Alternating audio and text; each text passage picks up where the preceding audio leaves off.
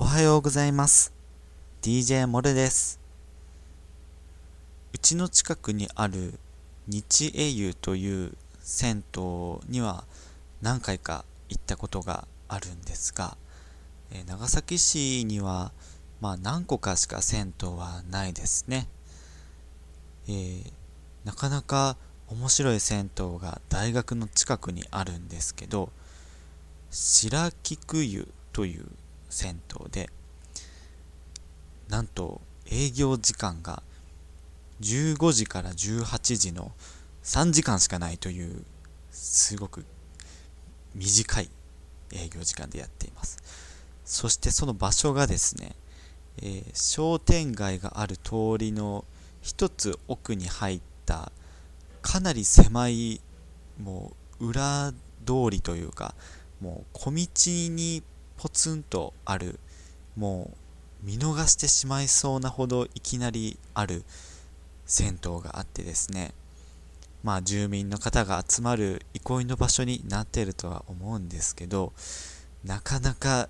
勇気がないと入れないような銭湯です。もし行ったことがある人がいたら何どういう雰囲気だったかちょっと教えてほしいです。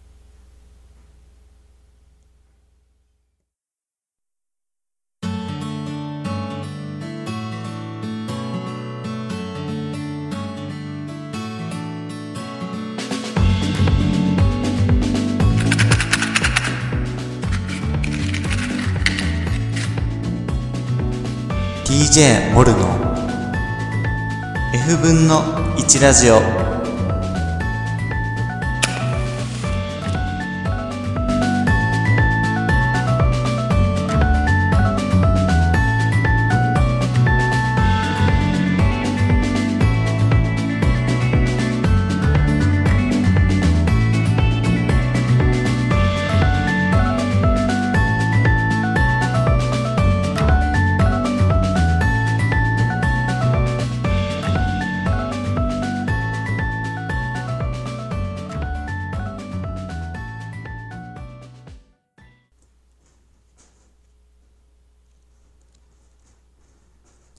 DJ モルの F 分の1ラジオ F ラジ。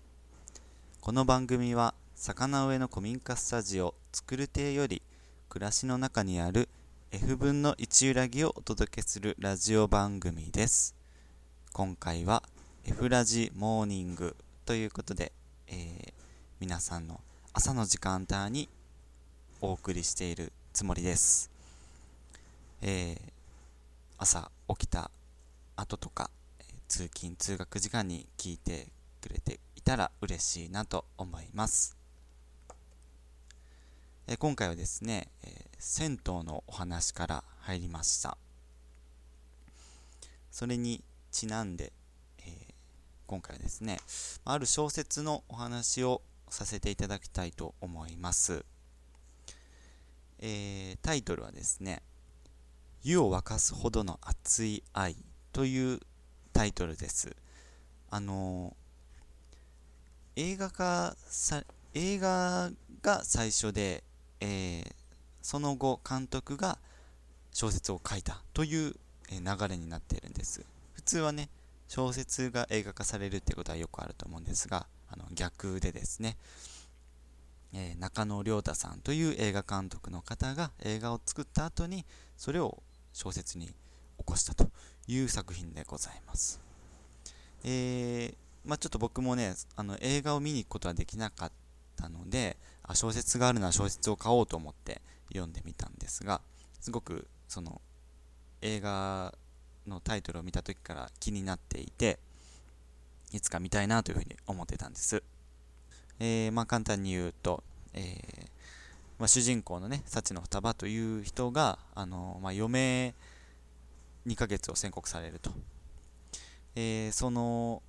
宣告された後の、えー、その主人公の双葉の行動によって、えー、まあ、家族とかね、えいろんな周りの人への愛情がその人たち自身を変えていくというような、まあ、ストーリーでございますね。えなかなかね面白い作品だったなというふうに思っています。で僕はもうあの映画は見ていないので、まあ、小説のことしかお話しできないんですが、簡単に感想を、えー、言っていきたいなというふうに思います。まあ、なるべくあのネタバレはしないように、えー、言っていきたいと思います。まずですね、あのまあ、よく僕はあの映画化された小説を読むことがあるんですね。まあ、映画化されることによって本屋さんのこう前の方に出てくる本とかあったりするのであ面白そうだなと思って読むんですが、まあ、そのメリットとして、まあ、もうキャストがこう分かってるんですよね、えー、本の表紙になっていたりするので、えー、誰が主人公なのか。でそのヒロインとか、えー、出てくるキャラクターを演じている俳優さんがこうもう出てくるんです。でまあその人のことをまあどれくらいしてるかはまあ置いといて、まあ、顔とか声とかはなんとなくわかると。そういう状況で小説を読んでいくとそのキャストをこう頭の中で動かすことができるんですね。それがこう映画化された小説を読むなんかメリットというか読みやすすごく読みやすくなるので僕はなんか好きなんですね。で今回のこの「湯を沸かすほどの熱い愛」の、え小説はですね、えー、ちょっと特徴的なのがあの一人称で話が進むと。あの第三者からの視点ではなく私っていう私とか、え僕とかそういう一人称で進むんです。なのであのまあいろいろ登場人物は出てきているので、え視点がコロコロと切り替わると。いろんな人の視点にコロコロ切り替わるんですね。そのテンポがとても速くてなかなか読みやすい本でした。しかもとても薄いのでもう1日2日で読めてしまうぐらいのあの分量ですね。それおすすめです。で今回のこの作品はですねそのまあキャラクター出てくるキャラクターがこう最小限の人数しかいないところもなんかいいなと思いました。もう主要な人物しかほぼほぼ出てこないという感じ。でそのまあ家族4人っていう設定なんですけどその、まあ、周りを取り巻く、えー、登場人物がちらほら出てくるんですけどその人たちが出てくることによっていいアクセントになっているなという感じです。すごく読みやすいです。でですねまあ実際内容の点なんですけどなんかね、まあ、この映画監督のこう特徴でもあるみたいなんですけどこう読んでてなんかこうギョッとするようなシーンが散りばめられているような感じでしたね。あのまあキャラクターのこうユニークな言動っていうことキャラクターのユニークな言動というかねその個性あふれるあの言葉とか行動にちょっとこう何て言うんでしょうね驚かされるシーンが何回かあるなという感じで。で特にその主人公、まあ、宮沢りえさんが演じている双葉幸のあ、えー、主人公の幸の双葉さんがですねまあすごくこうユニークで、えー、なんか突拍子もないことを突然やるような人でですね。それにこうギョッとするシーンが何回かあったり、えー、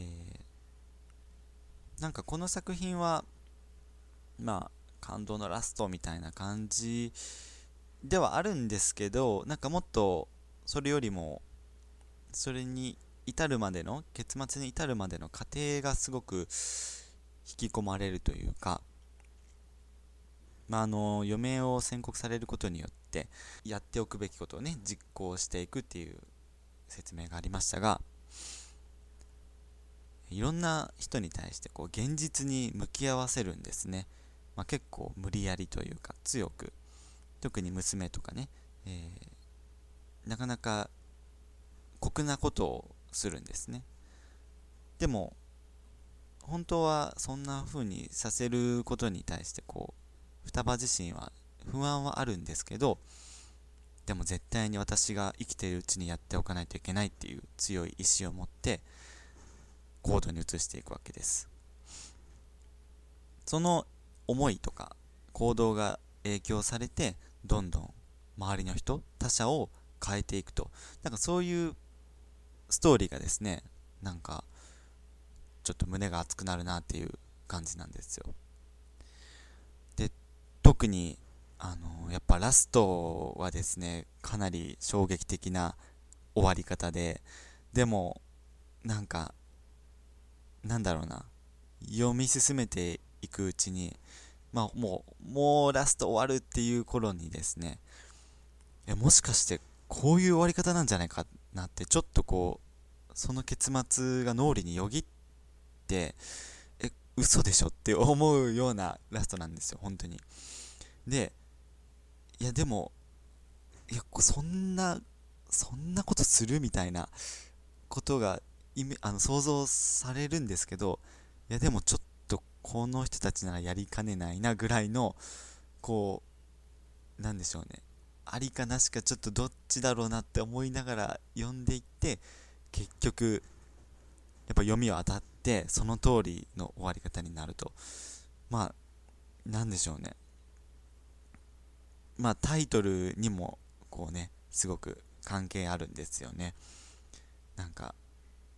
うん。その最初のタイトルとラストがこうつながる感じっていうのもゾワッとしますね。結構。いいいいラストなのかどうかわからないけど僕は好きでしたね。うん。なんかなんでしょうね。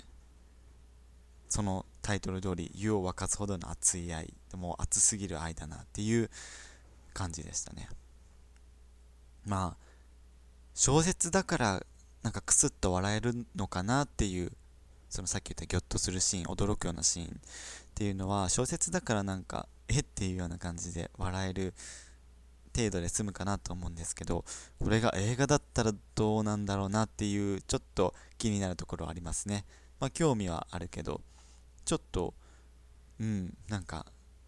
引いちゃう人もいるかもしれないなっていうような感じです、まあ、なので、まあ、小説くらいだったらなんか読めるかなというふうな僕はそういうふうに思いますね、まあ、映画も、まあ、ぜひね見てみたいなというふうに思います。はい、えー、中野亮太さんの湯を沸かすほどの熱い愛。小説を読んでみました。そのねまあ、えー、レビューじゃないけど簡単な感想を述べさせてもらいました。ぜひね皆さん気になった方は読んでみてください。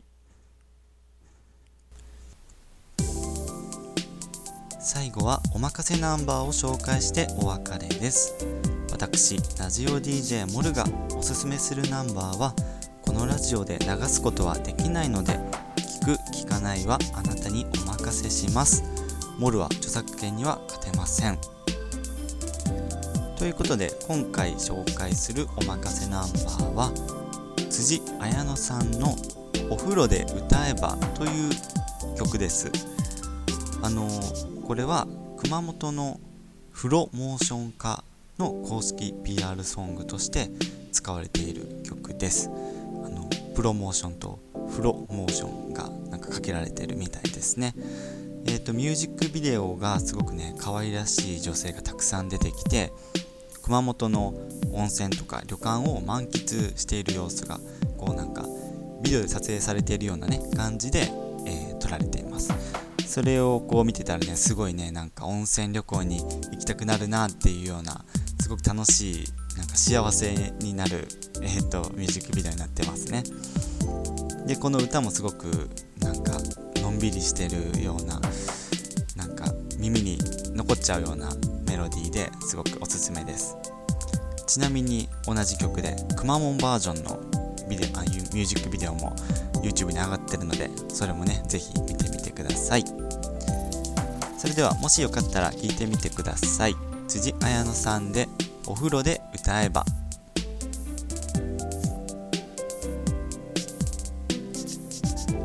DJ モルの F 分の1ラジオでは皆様からのお便りメッセージを募集しています。ホームページのメッセージフォームをクリックしてください。質問感想リクエスト話してほしいテーマなどなど何でも大歓迎です。Twitter のハッシュタグは F ラジでつぶやいてください。DJ モルの F 分の1ラジオ。次回はお昼にお会いしましょう。ここまでのお相手は DJ モルでした。ってらっしゃい。